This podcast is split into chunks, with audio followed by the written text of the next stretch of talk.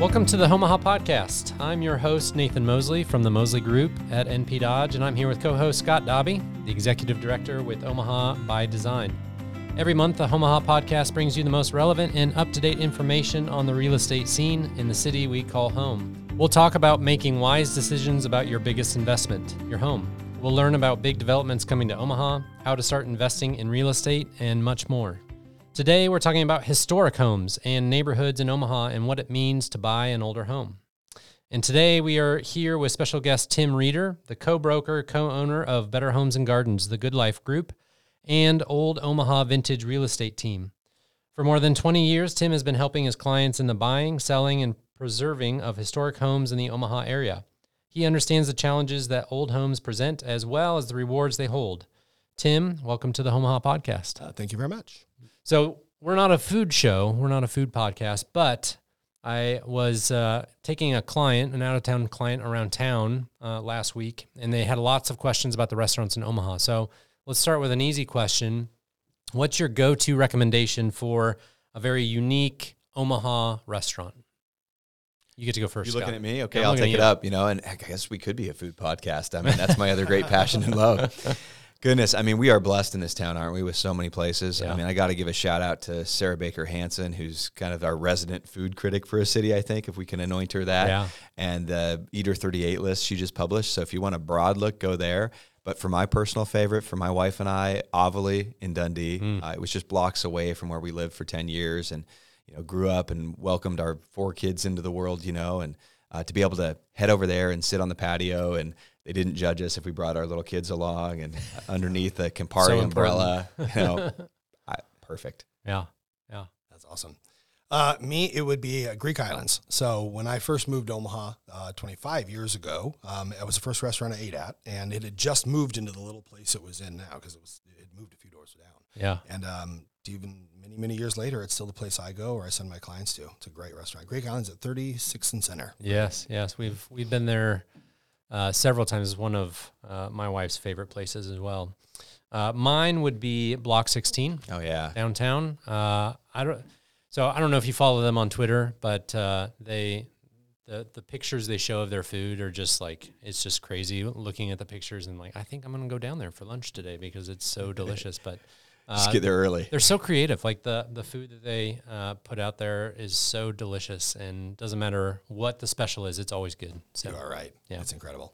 all right, enough about food. Uh, let's get down to our topic today. So let's start off with the first obvious question: What do we mean when we're talking about a historic home or neighborhood? Is there a certain age, design, area of town, architect, etc., that we could talk through? Uh, what what do we? How do we define it? And uh, you know, we can if we look around the Omaha area, you can find farmhouses from the 1800s. But does that make them? You know, they're old, but does that make them historic? Right. So when you, Tim, I'm going to throw this one to you. As you think about historic homes, how do you define that? Well, it is hard to define. So it's a good question to start with.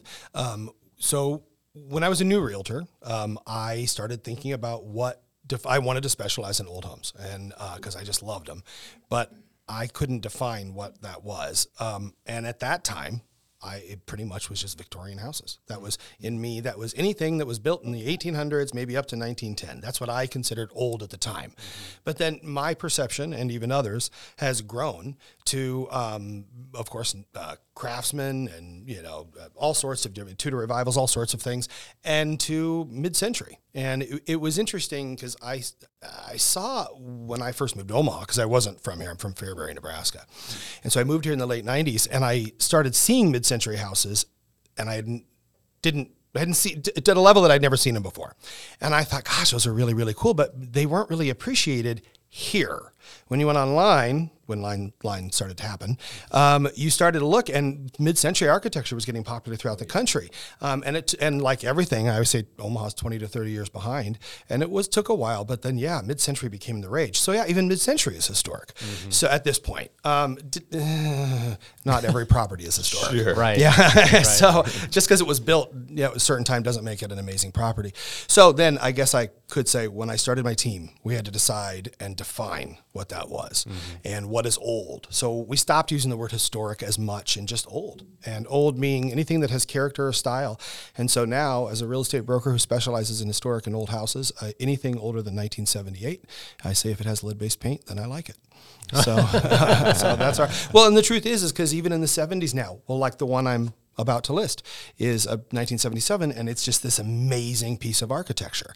You still had you know granted they might be a little fewer and far between now but you still have some amazing architecture back then. Yeah. Yeah i will say that's something that i noticed as well. I mean one of my favorite kind of extracurriculars that i've been able to be involved in is the uh, city of omaha's landmarks uh, preservation historic commission. Uh, and in that case, you know, we were looking at things that per federal statute, anything older than 50 years is eligible for historic preservation. So, you know, I, I, would say that, you know, people in houses age at different rates, right? So I'm, I'm certainly not calling anybody who's 50, any of our listeners, historic. And by the way, you know, in just over a decade, I'll, I'll be with you too. Uh, but I turned 50 last week. Be, well, hey, there and, you go. now I'm realizing you're right. That is about the uh, the old. But it's mark. an interesting distinction, yeah. right? Because yeah. you hear 1972 and it doesn't sound historic. It's not. It's certainly not Victorian. Right. And yet there are properties of such quality that we can look back and say, wow, they really encapsulated a design ethos of their time, and there's a there's an inherent value to that. Yeah, totally. Agreed. Yeah, great. Uh, so, Tim, you referenced this idea that there's a reward in owning a historic older home. What is that reward? So, you know, if I'm a buyer and I'm thinking about moving and maybe never have considered a historic home, what's the reward in owning something like that? I guess I can say what my reward is and the people that other that that tell me and that is just the the feeling of living in an old house, the feeling of living in a home that's older than you, o- older than your grandparents, something that has some real quality to it.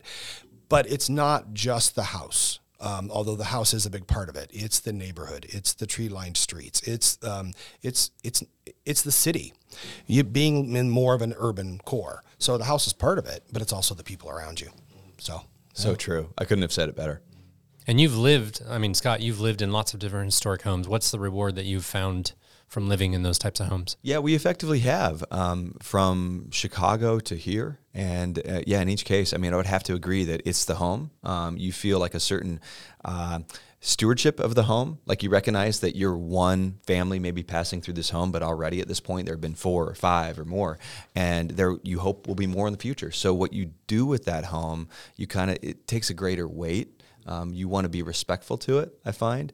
And then the the rewards of just being in a neighborhood that is people centered like that, that was built such that you can, you know, naturally walk to schools and walk to parks and walk to some small neighborhood shops and restaurants. Um, those are natural characteristics that happen to exist in those older neighborhoods, and they just keep giving back. Yeah, it's totally true. My first house in Omaha, it was in the Field Club area, um, and it we restored it, and um, we were the 27th owners that I could count, and it was built in 1890, and I felt a sense of responsibility um, as we chose to save the home because not every home like that is going to get saved. Um, the responsibility, and then the reward was not just what we created out of it, but that we were that we were part of it we were part of this home's history. And this house that is now 140 some years old or whatever um, is going to have a, a, far longer life now than had we not done what we did to it. Yeah. So, yeah. So on the flip side, then, there are obviously drawbacks of owning any particular home, but historic homes have their drawbacks as well you know, you hear the horror stories of knob and tube wiring and and plumbing issues and foundation issues and just all it runs a gamut, which you run into those problems too in some respect in other homes. But what are maybe some things to be aware of as a buyer when considering a historic home or an older home? Well, you either are a buyer of an old home or you're not. You can't force yourself. Um, and you typically, buyers buy emotionally. And um, typically, when somebody, uh, aside from a tight real estate market where you can get got to take what you get, buyers are typically looking at an older home because they want an older home. They want something with style and character. And so they rarely are looking for something that is turnkey and that there's absolutely nothing wrong with it. So um, you got a, a new buyer on an old home, eh, they got to not be afraid and not be not be afraid of what could happen down the road or or knob and tube wiring. Don't get me wrong, knob and tube wiring, as an example, is not necessarily safe. But I have it in my house right now, and I have no intention of taking it out in, in certain areas because I'm just leaving it alone. you know, when I do some more remodeling in that room, I might, but it doesn't have to be taken out just because it's there. Um, and so there's a lot of things that scare, and then misinformation, uh, whether it be that the, the realtor that unknowingly is not necessarily giving that buyer the right advice or scaring the buyer off. Um, the buyer needs to be able to make their own decisions and be able to think through is this something that is going uh, that I can tackle that I can afford they also have to be ready to not live in a perfect house because mm-hmm. it's never going to be perfect. Period. Period. I would. I remember years ago, I had a, a realtor say to me, I don't know how you deal with all these old homes because these inspections are just brutal. And I was like, what are you talking about? And he was just, he was going on about how these inspections were, just, this is when you could get inspections. um, but he, he was just saying that, there, and he was going down the list and I'm like, well, what is the house you're talking about? And it was built in the 1980s. And I'm like, well, that's not old. uh, um, and because this was, by the way, this was like 2000 or so. Yeah. And, um, and I, and I was able to say, well, typically when I get these old inspections, the buyers are not looking for them to be perfect. Uh-huh. They're looking, they're, they're okay with certain things. But if I'm selling a house that's 10 years old or 15 years old, they often expect it to be kind of perfect mm-hmm. or a little in better shape. And mm-hmm. so I find it easier to sell. Interesting, because there is no maintenance free home. I mean, you're signing up for it re- regardless of whether it's 10 years old, it's brand new, or it's 110 years old. Scott, you were you were talking about how you know you've lived in historic uh, homes, you know, your whole adult life, maybe like when you were in Chicago and now in Omaha, um, and then you know you've been in Dundee and Loveland. Did you ever consider building new? Did you ever consider like moving out west into Elkhorn or something like that? Yeah, absolutely. I mean, we, we waited, and as we first moved back to Omaha, uh, we even looked at properties uh, much further afield, you know, 180th and Harrison and thereabouts. Uh, and I think that it's probably wise for everybody to kind of seek that out and figure out, okay, what is right for us? And quickly for us, it confirmed that we are those kind of old home buyers, I think. Mm-hmm. Um, and uh, there's no right or wrong, but it's a matter of your kind of preference that brought us back. Um, we're living in the youngest house I think we've ever been in, and it's um, 83 years old. Uh, but you come to really appreciate what you can find in that vein, and and uh, again, it's it's this great thrill to kind of be part of that ownership chain in a home, uh, and to try to make the moves the like that will stand the test of time. Yeah. Where did you live in Chicago? Uh, a couple places. Um, we were in the city both times. Um, one time just off the blue line uh, in Ukrainian Village, uh, which was really just kind of uh, still very rough around the edges. Uh, and then uh, in Lincoln Square, which is a little further up the brown line. Um, both cases, I mean, multi-unit places. There was no way we were, you know, able to afford a, a standalone that way. but I'd say each was probably 115 to 120 years old. Wow. Yeah. That's great. Uh, so Tim, back to you. As you were, um, you know, if you had a new buyer coming in, and what's what's kind of the thing that you tell them right off the, the bat when they're considering historic neighborhoods or homes? What what do you kind of prep them at when they're looking at these homes? Well, usually they already are mentally prepared to look at old homes. So I don't have to do much convincing. And and there was a time when I was again a new realtor and I would meet somebody and they would immediately start going out west because that's where they thought they were supposed to go. And so I sometimes I, I would let it happen and sometimes I would be in a position where I could kind of say, "Hey, have you looked over here? Have you looked over here?" My goal is to drive them around so they can learn the the, the city and see it. And the nice thing about our city is that it's very uh, you can see the growth from from the river west, and it's just the the, the urban, the more suburban, and like District 66, that area is now historic and got beautiful trees. Just wait till that once you get past I-680, it's not going to be too long. Well, there already are areas over there that are historic, you know, and it, and it's getting it's awesome. it, it is interesting to think that well, uh, Harvey Oaks. Harvey Oaks is a suburban neighborhood at 142nd and Center that's considered to be a pretty cool historic area. Isn't that kind of fun to start seeing these areas right before our eyes are becoming historic? Yeah. So yeah. Uh, and this is a question for kind of both of you, right? Like thinking about uh, investing and moving into historic homes and neighborhoods. We're all familiar with Dundee, with Happy Hollow, Fair Acres.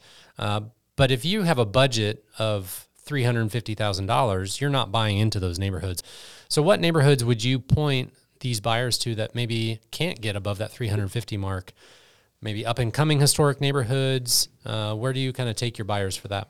Goodness, there's still so much out there. I mean, that's one of the places where you just have to love the Omaha Metro because, as opposed to other bigger places where so much of that has already kind of gone and it's out of reach for a lot of folks.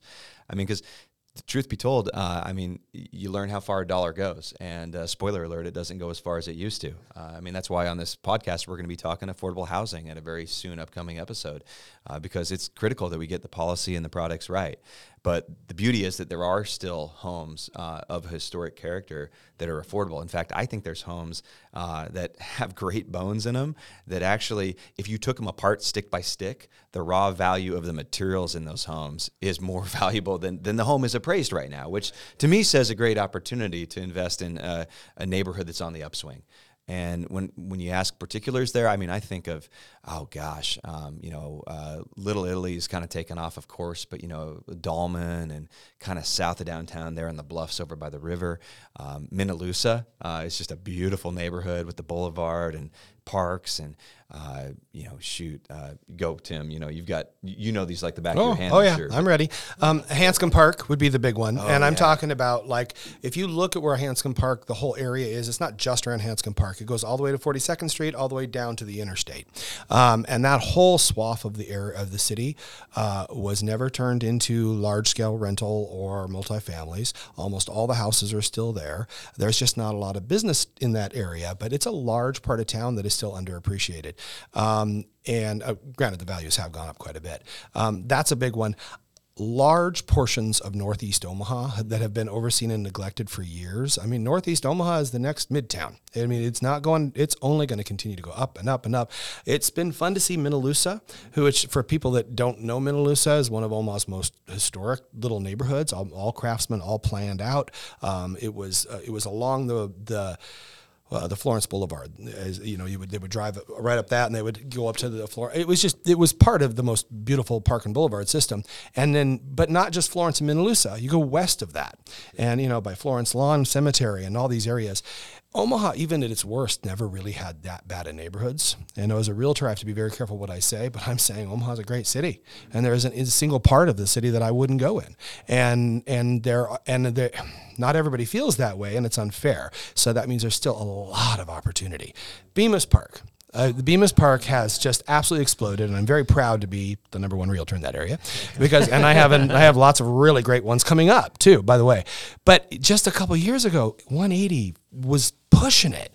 I remember having a property in Bemis Park that I just couldn't sell. It was a duplex, and my God, I wish I would have bought that years ago. Um, but now um, 500 is kind of a benchmark in Bemis Park, which is just, and this isn't just the last two years pandemic, although that is a huge part of it. It's appreciation, appreciation of the area. Um, and then, you know, you just, you're going to start seeing more, I hope, uh, good investment. And I mean homeowner investment, not necessarily investor investment north of that. And it's just going to keep growing and growing and growing that if and I'll say this publicly because I'm not doing it, I would love to take Military Avenue, you know, like Hamilton and the Military Avenue, go north, start restoring all that buildings. I mean, that could be another Blackstone. People don't realize it's Oh, Totally there. could, totally could. It's and, and the difference there is you got houses all around Mm-hmm. it, and they are historic houses. I just sold one right there, a brick, beautiful craftsman for like 130. Oh, it was right at the beginning of the pandemic. But the point is, is that the the value was so squashed. So yes, as far as parts of town, uh, just drive. There are so many. Yeah. I love the area.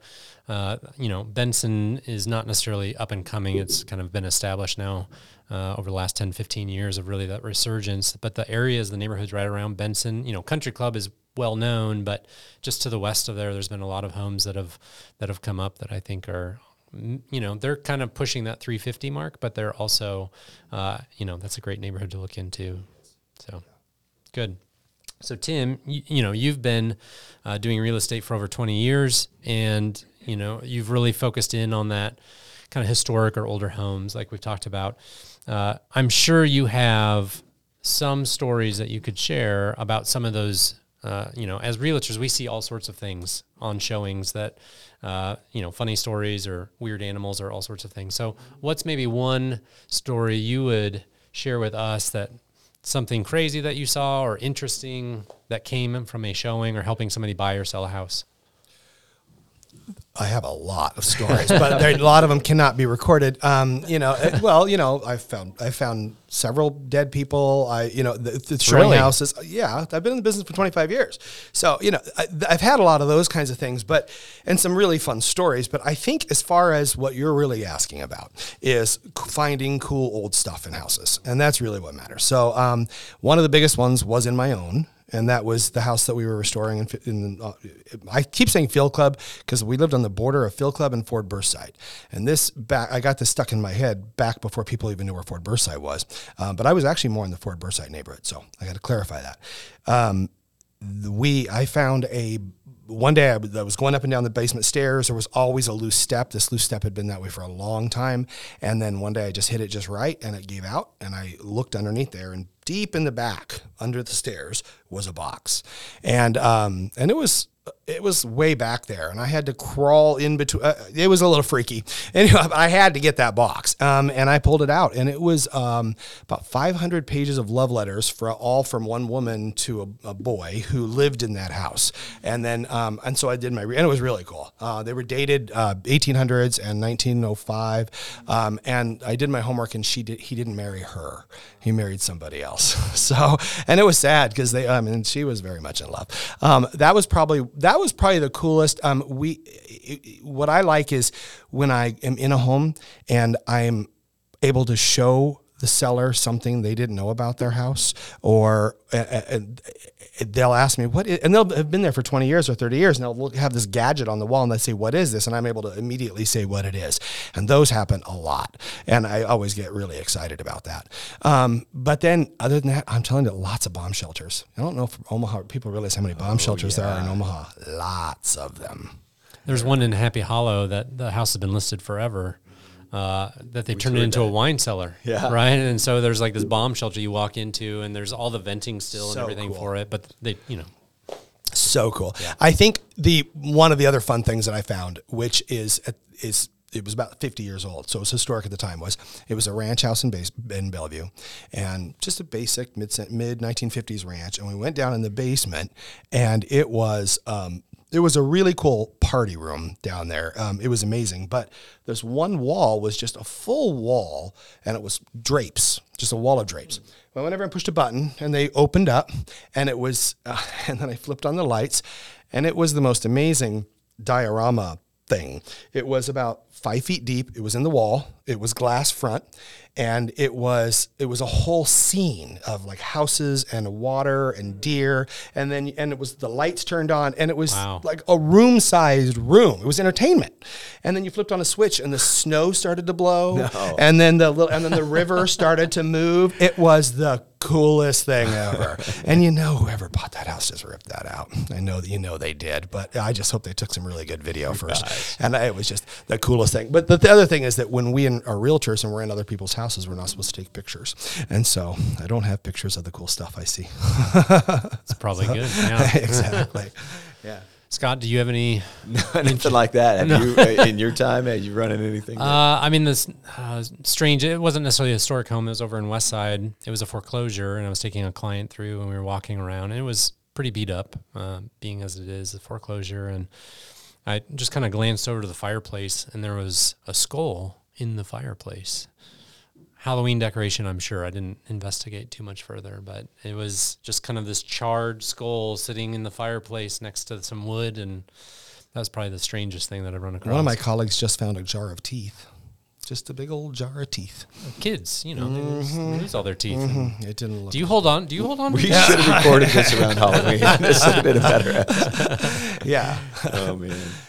Okay, so uh, last thing, just before we kind of uh, end the, the podcast for today, what is one thing that you think the listener should take away from our conversation as they think about historic homes or neighborhoods in Omaha? Well, for me, I mean, it, it again, it's a little hard because I would never want to force anybody to buy an old home. You either are an old home person or you're not. And the reason I also say that is because if everybody loved old homes, our city, our inner city would be much more crowded.